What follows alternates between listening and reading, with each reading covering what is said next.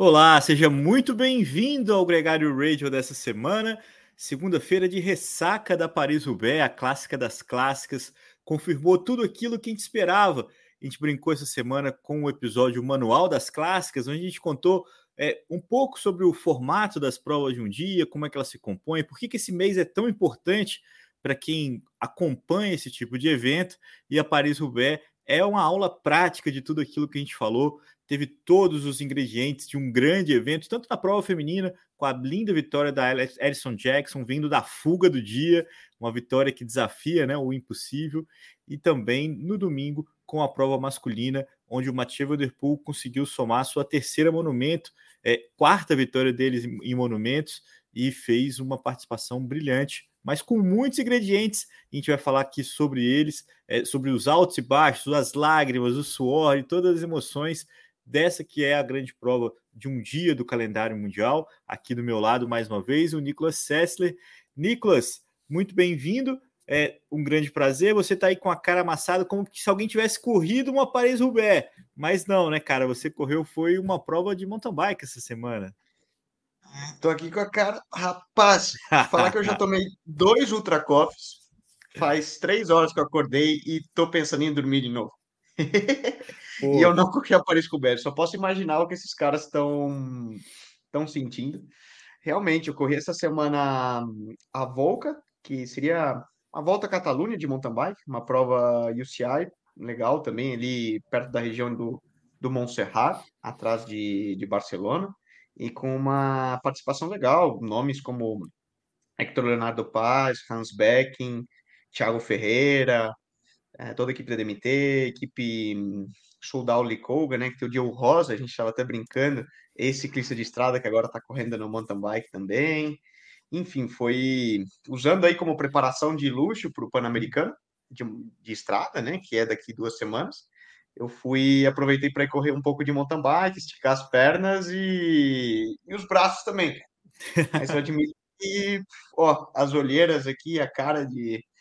É, de amassado não, não mentem o império, né? Não, não dá para esconder. Ô, Nico, a gente tem tanta coisa para falar nesse programa, cara. É, foi a Paris-Roubaix mais rápida da história, tinha sido também já um quilômetro mais rápido do que a última, que tinha sido a mais rápida. É, foi também a volta de Flandres mais rápida na semana passada, os caras estão voando. E só que eu queria começar aqui só com uma, uma, uma, uma coisa mais filosófica. Você teve um problema na sua bike na, na prova do mountain bike, você quebrou a roda.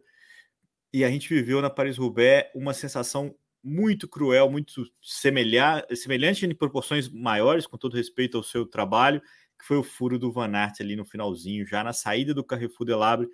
A gente viu a vitória do Mathieu Van Der Poel, eu falei logo no começo, mas o Van Aert não pôde brigar com ele até o final por causa desse incidente. É, baseado na sua experiência, como é, quanto tempo que você remói uma situação onde um problema mecânico, onde um problema de prova que você sabe que é normal, você sabe que é suscetível a todo mundo, é, te atormenta do que poderia ter sido, cara?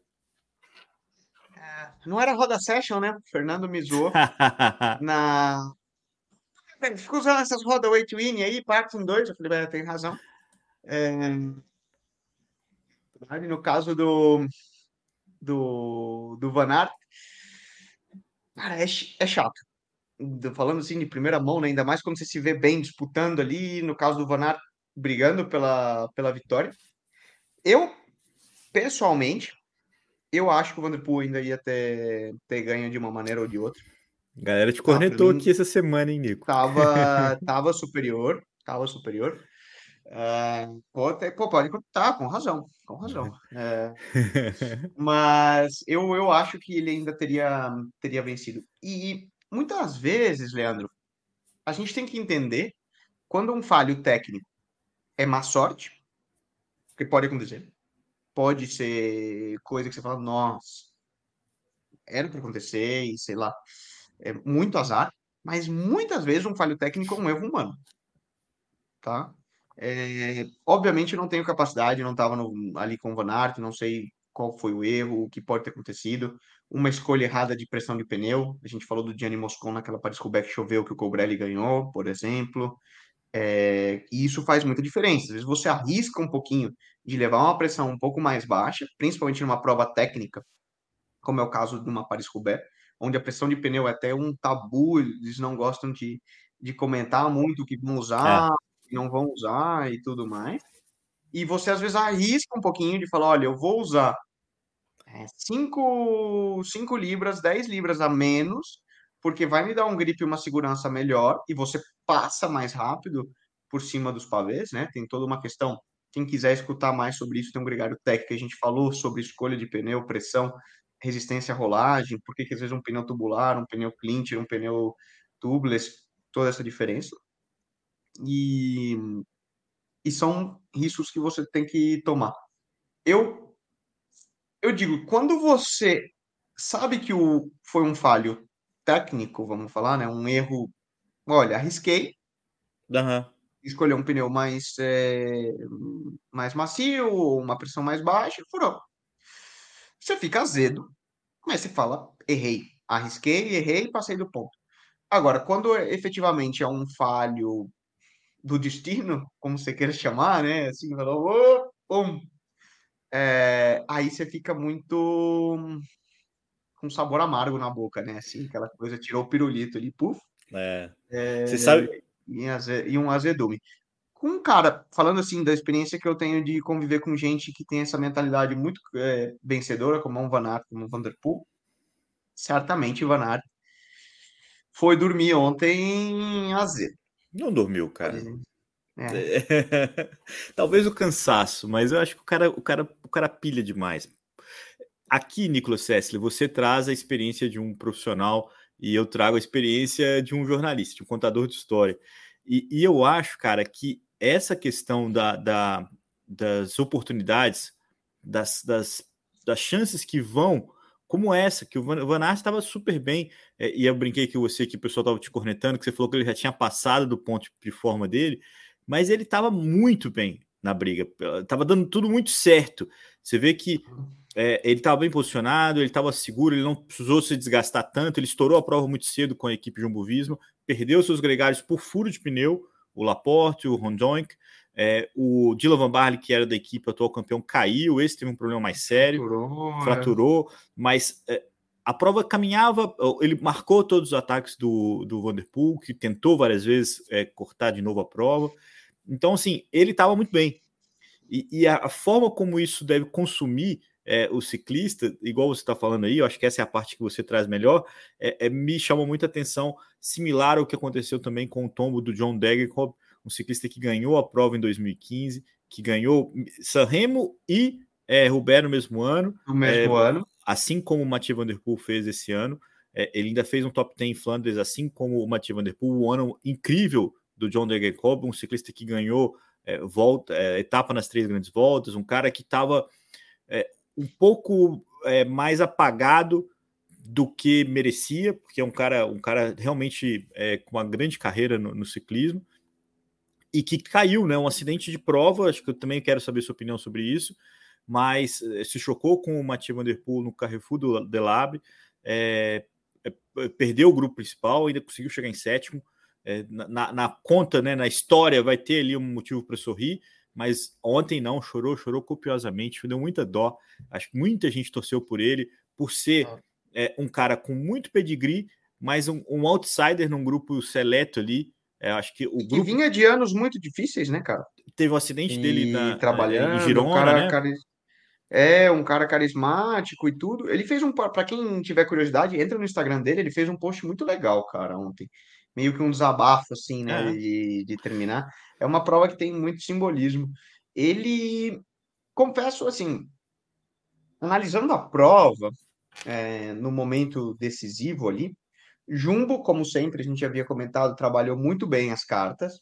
Teve, eu, eu li muita corneta e, e escutei alguma coisa. Ah, a Jumbo tem que dar uma reolhada no fornecimento de pneu, porque eles tiveram muitos problemas e etc. Foi o, uma contrapartida, eu falo, olha, talvez aquela questão, será que é o pneu, né? A marca do pneu ou a regulagem que eles usaram? Vamos lembrar, Vanderpool e Alpecin usam o mesmo fornecedor, Vitória. É, É, então, é- e não tiveram nenhum problema. Ou seja, mas claro, você uma diferença de 5 libras pode ser a diferença de você ter furado ou não. Aham. É, nesse, nesse nível é muito importante comentar isso. Mas, e, e- e da maneira que a prova se desenrolou, nos momentos chaves, quando você tinha aquele grupo de sete, é, e você tinha a presença de Vanderpool e do Philipsen, eles, eles tinham uma vantagem numérica muito significativa porque eles podiam jogar a carta. Se chegasse no sprint, o Philipsen ia ganhar e Sim. não ia tirar. Então, vamos falar, é, fica muita gente, oh, Van Aert furou e por isso... Cara, eu acho que por A ou por B, ali, ou o Vanderpool ou o Philipsen ia acabar levando. Realmente, claro que às vezes o destino, N, coisas podem. Uma É, é um prova tão sprint legal. Roubaix, sabe como é que é. Mas eu, Exato. eu, eu, eu acho parecido. E, e outra coisa que eu queria chamar a atenção e quem assistir a prova de novo pode, pode reparar isso. O Vanderpool e o Van Aert entram no final da fila no Carrefour de Labre. Ninguém queria ficar atrás deles porque eles sabiam que ia ter aceleração. E na primeira curva, o, Van, o Vanderpool já aparece ali do lado do Philipsen. O Philipsen entrou puxando. Então ele passou por fora e, e, e logo na, na, segunda curva ele dá uma escapada, ele quase perde a curva. E nisso o Van Aert vai atrás dele também fazendo esse traçado todo diferente. E eu acho que esse tipo de pressão, onde o Van Aert tinha que marcar o movimento do Vanderpool, ele sabia que o Carrefour de Labre era um trecho é, muito perigoso, muito e, e, eu acho que ele talvez tenha pegado uma pedra de uma forma um pouco menos mais ríspida, vamos dizer assim, dentro de toda a rispidez que é a volta de Paris Roubaix, né? Isso é normal, isso é normal, porque é uma estratégia. Isso é provocado, tá isso que eu queria dizer. Com, com, vamos falar, galera que nos escuta no Brasil e faz mountain bike, está acostumado, você sabe que às vezes você entrar em primeiro num trecho técnico, numa trilha, vamos fazer essa analogia, um setor de pavê é similar a entrar numa trilha técnica na, no mountain bike, você escolhe suas linhas. O cara que vem na roda, você vem no corta você dá aquele saltinho numa pedra, o cara que vem atrás às vezes não tem o tempo de reação no limite, e quando você vem com a, o ácido lático, a frequência no limite, você às vezes não tem aquela é. de dar aquela, aquela aliviada mínima que é o suficiente para passar. E, de novo, Alpecin e Vanderpool jogaram essa carta. Ele fez a linha mais agressiva. Van Aert estava marcando. Uh, qual a vantagem do Van Aert estar tá marcando? Bom, eles têm uma vantagem numérica. Se eu tentar ganhar deles por força pura, é, vai ser difícil. Eu vou tentar jogar de ir na roda e, e ir marcando, porque você tem uma vantagem de eles ainda estão rodando esses setores a uhum. 45, 50 por hora, até mais, ou seja, o vácuo é um fator considerado. Então, você tem uma desvantagem técnica, onde você vai, você não vai escolher tua linha de passagem tão bem como o cara que vai na frente, mas você tá no vácuo. Você né? salva alguma energia.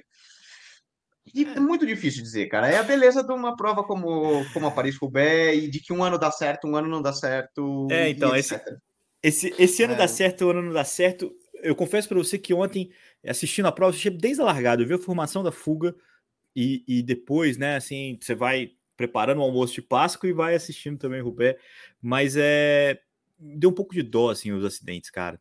A, a forma como as provas Muitos acabam. Acidentes. O, o, Mad, é. Mick, o Mad Mikkels, o ciclista da Intermarché que furou no Arenberg, o próprio tombo que o Fred Wright ali caiu também no, no Arenberg e acabou dividindo o pelotão, selecionando o grupo uma, da pior forma possível. O próprio, o tombo, o próprio tombo do Van Baarle, o, o tombo do Peter Sagan, que, que antigamente não cairia no, daquele jeito, mas acabou também abandonando a última prova dele é, na, em Roubaix melancólica, como toda essa temporada do Peter Saga. A gente ainda está aí torcendo, esperando é, um, uma última bala dele, mas é cada vez menos provável. Agora, deu, deu muita dó. Deu, eu fiquei assim, falei assim, caralho, uma prova que está sendo resolvida por acidente, por furo, por tudo, mas com a certeza de que não é só isso. Com a certeza de que o, o Matheus Van Der Poel se posicionou bem em todas as entradas de pavê é, conseguiu, depois dessa seleção, conseguiu que dois gregários, dois gregários, o Philips e um gregário, é, dois da mesma equipe se juntassem a ele e ajudassem ali na medida do possível. Eles alcançaram a fuga e aquele grupo é tão seleto de ciclistas, porque imagina, tava o Stefan Kang, tava o Filipe Gana, tava o Degen Kolb, tava o Philipsen, tava o Mathieu Van Der Poel, é, tava o Van Aert e tava o Mads Pedersen. É, e, e, olha que o Laporte também estava ali, furou. Mas é. é... E, e, só lembrar uma coisa, Leandrão, lembra do que a gente falou na Paris-Roubaix, na Paris-Roubaix, desculpa, na Milan-San Remo? De que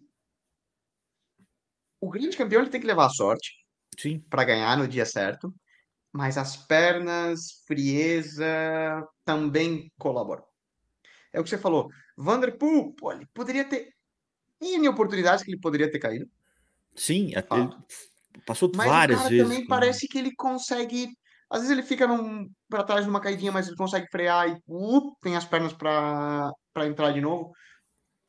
É uma combinação. A coisa né? conspira, né? É, eu não, não, não, me lembro agora qual o piloto de Fórmula 1 que falava que a sorte. Tem que contar com a sorte, mas a sorte também se, é, é. se trabalha. É, você busca ela, né? Não é só esperar algo do, do, do destino. Às vezes pode parecer fácil, né? Você fala, Nossa, o cara tem tanta sorte. Como sabe nos seus anos áureos, né? Lembra aquela Paris-Roubaix que ele pulou? É, pulou o Cancelara. Ele ganhou, ele pulou o Cancelara, né? E você fala, é. Mas usando, é...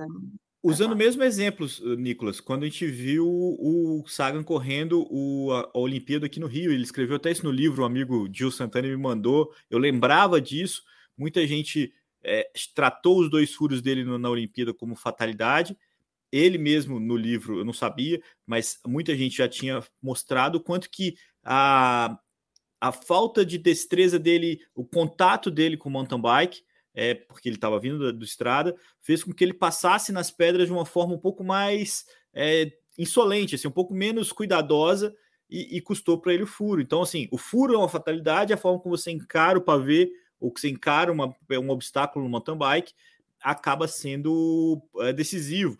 E ali eu acho que tem muito fator atenção. Se você está no controle do que você está fazendo, você está menos suscetível a esse tipo de erro do que quando você está desesperado perseguindo ou que você está ansioso por um posicionamento. Isso provoca, uh, você dá chance ao azar.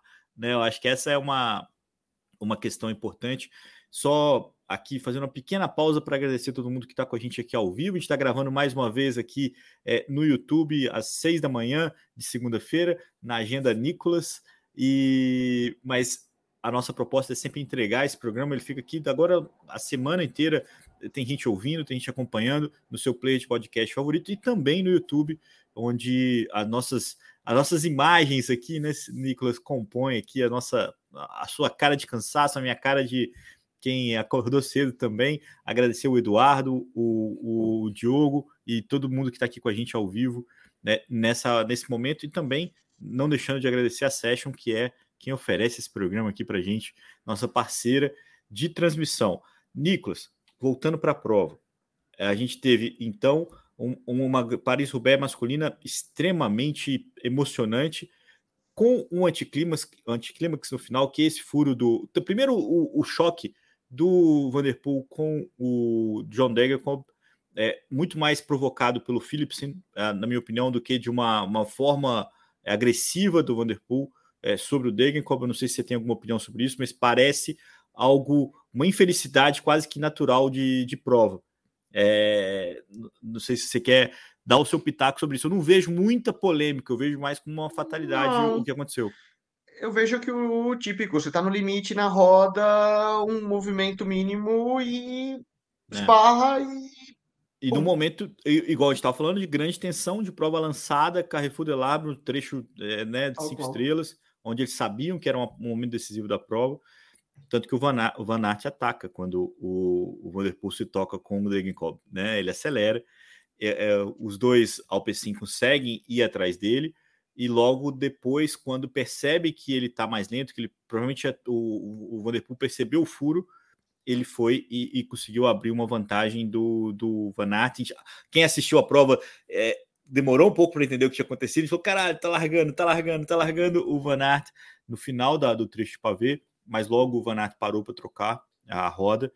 Não dava para trocar a bike ali. A gente sempre lembra que você só pode pegar a bike do carro da equipe, não fazia sentido ele esperar a caravana passar para pegar.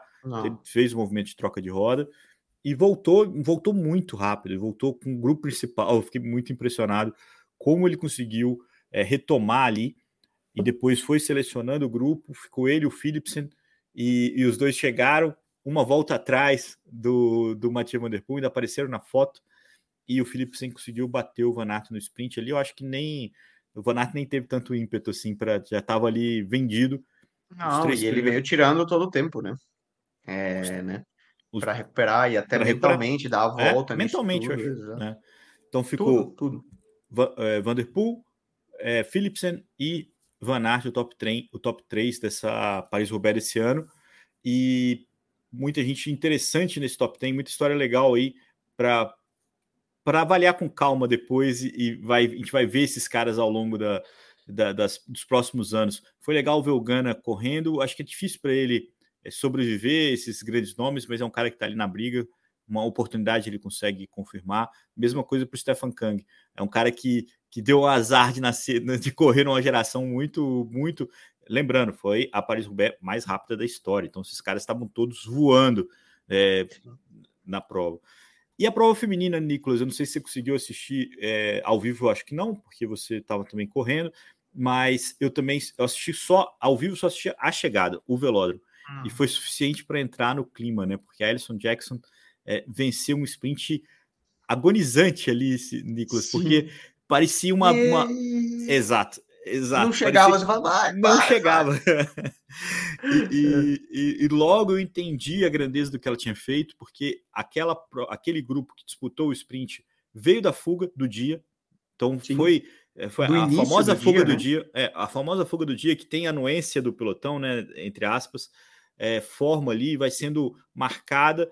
E foi é, depois, vendo cada detalhe disso, Nicolas, é, o pelotão chegou muito perto de, de buscar e teve vários incidentes também na prova feminina, então vários vai e vens aí dessa, desse grupo, mas tem uma cena antológica que é uh, o grupo a 10 segundos, uh, o grupo principal, onde estava a Lotto Copec, onde estavam as meninas da Trek, onde estavam as grandes ali é, perseguindo, é, a Lotto Copec levanta, se alonga, tipo assim, muito confiante de que ia para um sprint, de que ia pegar, e lá na frente dá para ouvir a Alison Jackson chamando a galera para revezar, vamos que a gente consegue, cara. É, e tipo, aquilo ali. Vamos, cara, vamos, só ela, vamos. só ela acreditou ali, cara, porque todo mundo falou assim: não, o pelotão vai pegar 10 segundos, ou era 8 segundos na hora ali, vai pegar, vai, vai, vai um sprint com as favoritas, não tem. É, não, e, e, e, outra coisa, né, é, Leandro, você tem que ver que das meninas que estavam nessa fuga com a Alison Jackson, muitas tinham motivo para não tirar. Sim. Né? Estratégico, né? Você pega a, a belga, a menina a, da, da, da, Matos, da, né? Da, da Alpecin, né? Da Fênix, ah. porque depois ela tinha gente por trás, é, a própria FTG.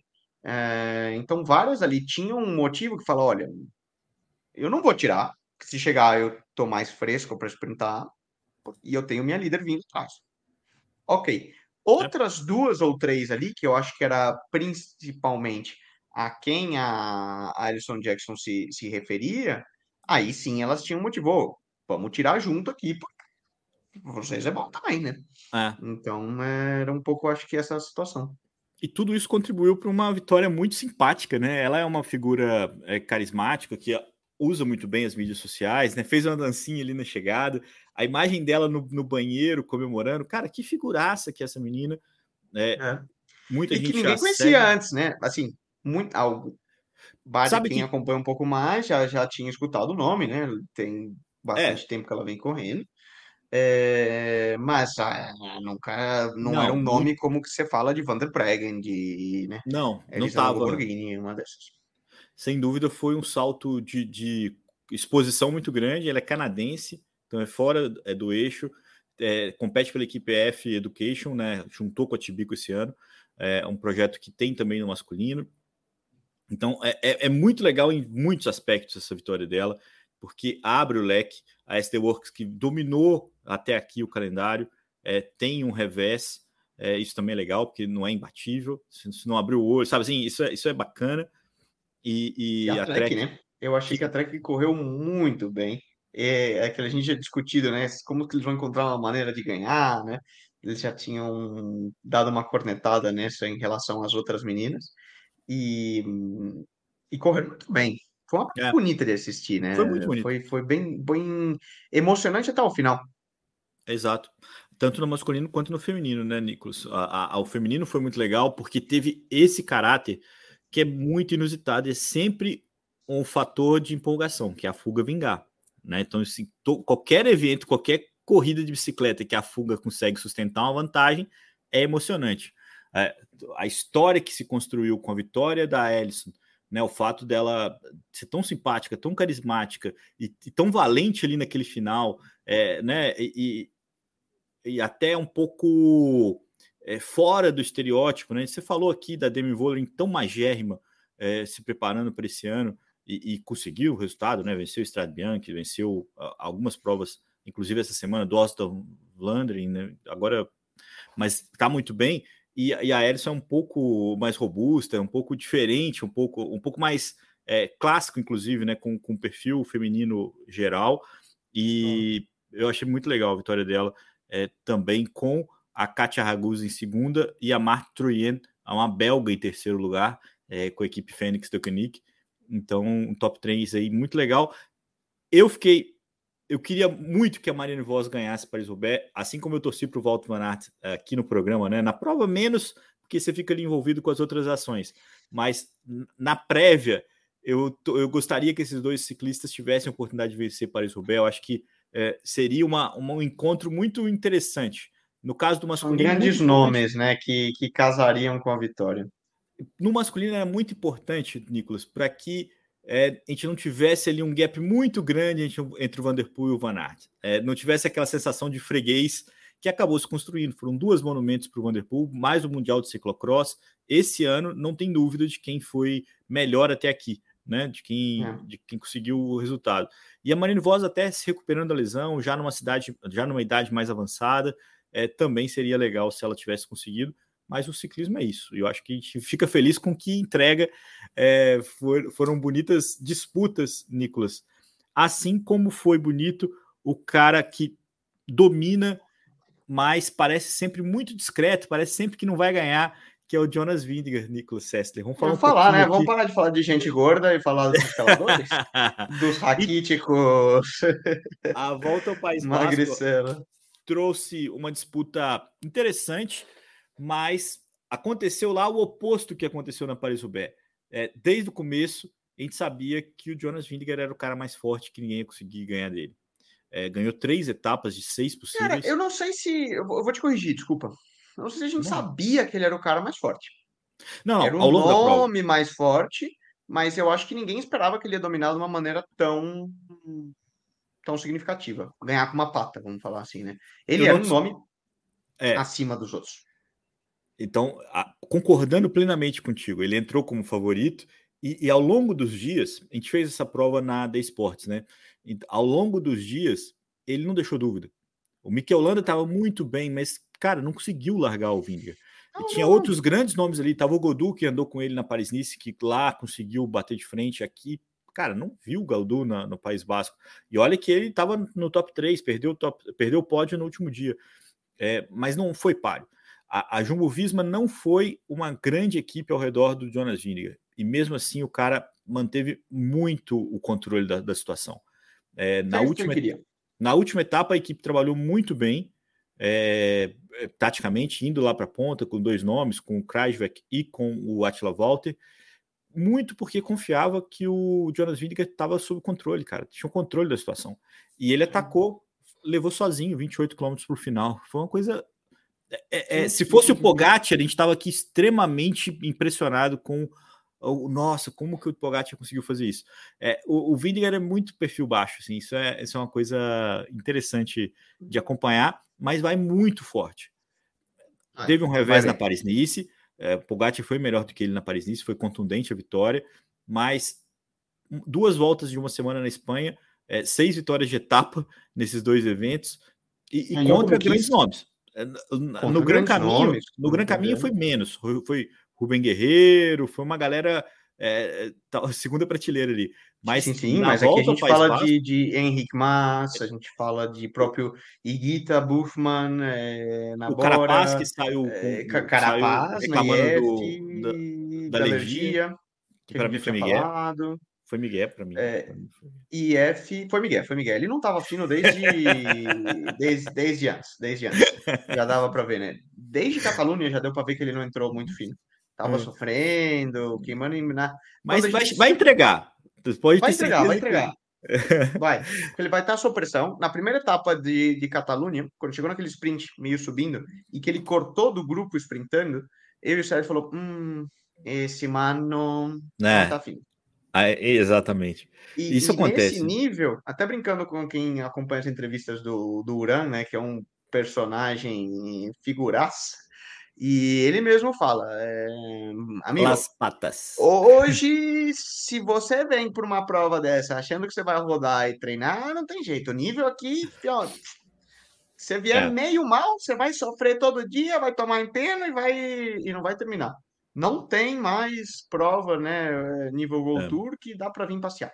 Não, não existe. E fica muito claro isso. Você vê o cara passa um pouquinho fora de forma é. Né, e já não, não segura, entra tudo mental. Mas IF, por exemplo, foi, cara, o Esteban Chaves está num, numa forma física muito, muito, boa. E foi muito valente o Esteban Chaves. Próprio Rigo e, e tudo. Ou seja, foi uma prova bonita de assistir. Sempre é legal, sempre emocionante. Tem muita montanha, muito trecho técnico. Muito sobe desce, né, cara? Tipo, do paisagem. tempo todo. É, não, eu, cara, eu sempre faço analogia Serra da Mantiqueira não é alto, não, não tem alta montanha, mas você está o dia inteiro subindo e descendo. Essa etapa final, Leandrão, de Eibar Eibar, ela é muito legal porque ela é uma cópia do que é o Memorial Valenciaga. O Memorial Valenciaga, só para fazer uma introdução, é uma prova amadora, sub-23, elite sub-23 na Espanha, que é tem um tabu e uma tradição, existem há mais de 100 anos, e é aquela prova que fala, olha, o cara que ganha a Valenciaga passa profissional. Ponto. Se você Sim. ganha a Valenciaga, você é muito bom, você ganha. E o final, na verdade, quase que todo o circuito, principalmente esses últimos 50 quilômetros, né? A subida de Arrate, a, a, descida, depois subir São Miguel por trás, é, e o final vindo na, ali ao, ao lado do Rio na Nacional para chegar em Eva, é exatamente o mesmo que todo espanhol que corre que correu sub-23 e quem acompanha é, fez. Porque essa prova super, tra, super tradicional no, é. no, calendário amador basco, Espanha como um, como um todo. E de nome, só para citar que já ganharam essa prova, cara, é André Amador, Carapaz foi segundo na época com a, com a Lizarte, é, Ufa, agora que eu, eu não vou lembrar de todos os nomes, mas. Não, é, mas já deu a mensagem. Fer... Rubem Fernandes, é, a lista é, é grande. E você botou indiretamente um ponto importante aí, porque a presença do público foi muito legal. A presença do povo é. basco é. ali na rua, os laranjinhas, aquela galera, clima de Tour de France, né? Tipo, que a gente vai ver sempre nos Pirineus, e esse ano vai ser ainda mais louco, porque as primeiras etapas Saindo passam lá. do País Basco as equipes fizeram uma logística para conhecer os pontos, para ter uma noção da, do que, que tava, do que, que, eles iam enfrentar. Eu acho que o Vindiga, nesse, nesse, ano, correndo a volta ao País Basco, também teve uma, uma, uma, proximidade com o relevo, com as situações. Ele correu lá, corre essa prova com frequência, mas tem um fator a mais também, que é, é o Tour de France esse ano, que larga no País Basco. Acho que vai ser maluco demais. É, já que a gente está falando de futuro, Falta menos de um mês para o início do Giro de Itália, dia 6 de maio. É uma prova que também é, sempre vai ser, e esse ano vai ser muito legal. A gente vai transmitir na The Sports, então isso também é importante. Essa semana tem o Tour de Sicília Opa. na The Sports, hein, Nicolas Sessler? Ah, Giro de Sicília. De Opa, terça a sexta. É, fiquem ligados. Mas fora isso, Nicolas, é, a gente tem um calendário de clássicas Ardenas chegando. É, esse é um tópico que a gente precisa passar e passar rápido, porque o nosso tempo aqui já está no limite. Mas o que eu queria dizer é o seguinte: o Renato, um, um ouvinte nosso, falou sobre o Ethan Hater, que é um ciclista que não, não, não participa das principais clássicas com a Índia os Grenadiers. Ele queria entender por quê, porque é um cara potente que ganhou a primeira etapa da volta ao País Basco. Então, só recapitulando, essa era a minha transição, porque o Iris Hilling, o Sérgio Guito, nosso brother, e o, o Ethan Hater foram os três que ganharam é, sobre o guarda-chuva do Jonas Vingegaard. É, as outras três são dele. Mas o, o. E ele pergunta por quê? Por quê? Porque eu falei assim: eu tenho uma impressão que o Ethan ele tem uma dificuldade de andar na ponta do pelotão, né? Você já viu isso? Ele sempre anda no fundo Sim. ali. Ele se posiciona muito mal, cara. A gente tava até falando, ele tá sempre no fundo do pelote. É. Eu lembro um tour de Noruega que eu corri, que ele ganhou a geral. inclusive. E, cara, você via nos momentos chaves lá, Castroviejo, Luke Rowe na ponta, moendo o negócio, você falava, ah, pu, pu, pu, pu.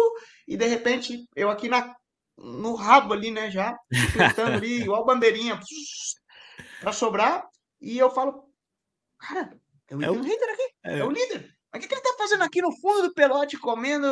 Ele tem que cara. É. E, e, e, é verdade, ele não gosta, apesar de ser um sprinter, né, cara? Um cara que vem da então, pista e tudo. É um contraditório. Tem né? uma certa, é contraditório. Mas o cara tem muito gás. Porque aí depois eu lembro, depois a, essa mesma etapa, né? Cortou em um montão e depois você ia ver, ah, quem ganhou a etapa? Ethan Hager. Oh. É. É. Como é possível? e, e, mas eu acho que ele ainda vai ter oportunidade nos grandes eventos e nessa terça-feira ele também corre a Brabant Pil, é, que, Nossa, que é uma prova. Né? É, que é uma prova legal de acompanhar. E é quase a... que um repeteco do Mundial de, da Bélgica, né? Aquele que ganhou Felipe, que é na região de, de Leuven, ao, por volta de Bruxelas, né? É meio uma transição. A gente sai das clássicas é. de pavê, que são em Flandres, e começa a ir para as clássicas das Ardenas, que é a parte francesa da, da Bélgica, e mais montanhosa. Tem mais Sim. aí, não é Vai alta mudar montanha, bastante. mas já o perfil Amistel no próximo dia 16, Flash Valon no dia 19 e na, daqui a duas semanas a Liège Baston Liège, que é a clássica monumento que fecha o calendário assim de clássicas robustas é, do mês de abril.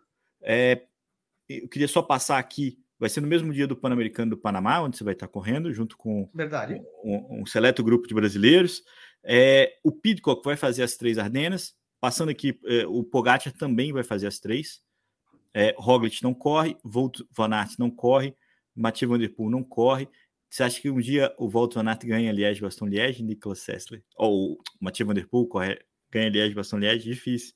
Mas ele tem top 10 lá. Não, ele... difícil não é, cara. É difícil eu ganhar, que eu não vou largar. Mas... e, e o... ele, não, não duvido de nada. E o Renko, que está afinando o casco para o Júlio de Itália, corre a Liège, defende o título dele vai ser um embate Renko Evenepoel e Tadej Pogacar, que a gente talvez seja um dos poucos desse ano que a gente vai acompanhar aí o menino Renko versus o grande Pode. É, o Robert também. O Walt, né? O Walt, você Não, o, não, o Walt não tá. O Walt não vai não, correr. Não vai correr. É, pode ser que mude esse calendário, né? Mas em tese, nem o Vanderpool nem o Van Aert vão correr as Ardenas. É, eu sempre lembro do, da vitória do, do Vanderpool na Amstel, né? Que aquilo, aquilo para mim foi o primeiro momento que eu falei, cara, esse cara é bom, mano, tem que parar de cornetar ele. e aquilo foi. Sprintando lá do fundo, né, cara? Fundo, é... cara? Trazendo todo mundo da roda, ninguém conseguiu colocar do lado. Pegou e... lá Felipe e o Kwiatkowski que iam escapado, não era? É, e o Fux, é, eu lembro também. dessa. Foi bonita essa vitória mesmo. Foi muito bonito. E, enfim, fica aqui um registro do que essa semana, essas duas semanas prometem, prometem muito. É, como eu falei, faltou menos de um mês para o giro. Nicolas, uma pequena corneta, é, quick step fora do top 10 da Paris-Roubaix pela segunda vez na sua história. A outra tinha sido masculino e feminino, né? Masculino e feminino. Mas no masculino, a outra vez tinha sido em 2010, quando o Bunen caiu. E aí os, o time ficou meio assim, é, do, do DNF para ele. Agora o time não conseguiu. Eu fiquei impressionado que quando o, o Van Randijk foi buscar o Laporte, os dois vieram juntos, eles trouxeram é, um outro ciclista com eles, o Vermes, né, da Lotto Destiny, e não conseguiu entrar ninguém da, da Sudal Quick Step ali.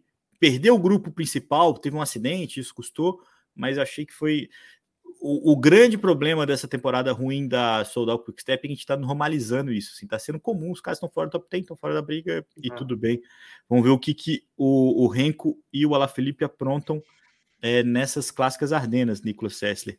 E para fechar, volta do Uruguai, uma das provas mais importantes do nosso calendário aqui latino, uma prova tradicionalíssima, uma prova que o Brasil já venceu é, com o Pedro Geraldo e também com o Magno Prado já venceu outras vezes, brigou até o final esse ano com o André Gor, da equipe Funvic, que conseguiu ir muito bem nos contrarrelógios. As etapas parecem. É, é, os caras chegam muito junto, né, Nicolas? Tipo, a diferença de tempo entre eles, as bonificações fazem muita diferença, mas Sim. é uma pauleira, uma pauleira sinistra. É uma, prova, é uma que... prova muito dura, muito vento cruzado, tensão, é, é uma prova muito difícil. Muito difícil. A Funvic trabalhou muito bem e, e eu acompanhei ali tanto as declarações do André Gor dia após dia, como o próprio o, o Chamorro fez um post muito legal contando também. Ele que é um super velocista e que agora trabalha, trabalhou para a equipe quase como um capitão de estrada. Assim, foi muito legal ver o Chamorro se dedicando ao time. É, teve também uma vitória do Igor Molina, campeão brasileiro sub-23 aí é, anos atrás, que voltou da Espanha e compete pela Funvic também. E, e, vale aqui uma menção, terceiro lugar para o André Gore, então, na classificação geral, um pódio muito valioso para ele, é, pela, principalmente pela forma como eles disputaram até o fim, é, ficou a 11 segundos do vencedor, que também vale aqui um espaço no nosso programa, Nicolas Sessler, porque o Jorge Jacinte foi campeão da Volta do Uruguai em 1998. O Gore tinha dois anos, você tinha quantos anos em 98? e é um... Quatro anos quatro anos de idade, eu já tinha um pouquinho mais, mas o, o Jacinte foi um cara que, quando eu comecei no ciclismo, em 2005, 2006, já era uma lenda. Ele tinha vindo correr pela Memorial, tinha ganhado a volta do estado de São Paulo e, e, e era uma grande referência. Depois ele voltou para correr pela Scott. Eu tive a oportunidade de encontrar com ele no Giro do Interior, lá em Barra Bonita, terra do André Polini.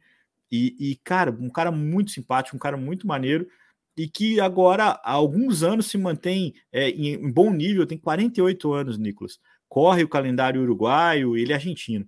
E, e voltou a vencer a volta do Uruguai sinistramente. É, não sei o que, que eles tomam, não, Nicolas, porque é uma coisa, uma longevidade grande aí é, para o ciclista que corre pela equipe, pela equipe Cerro Largo, acho, a equipe do Uruguai, e conseguiu uma vitória muito legal.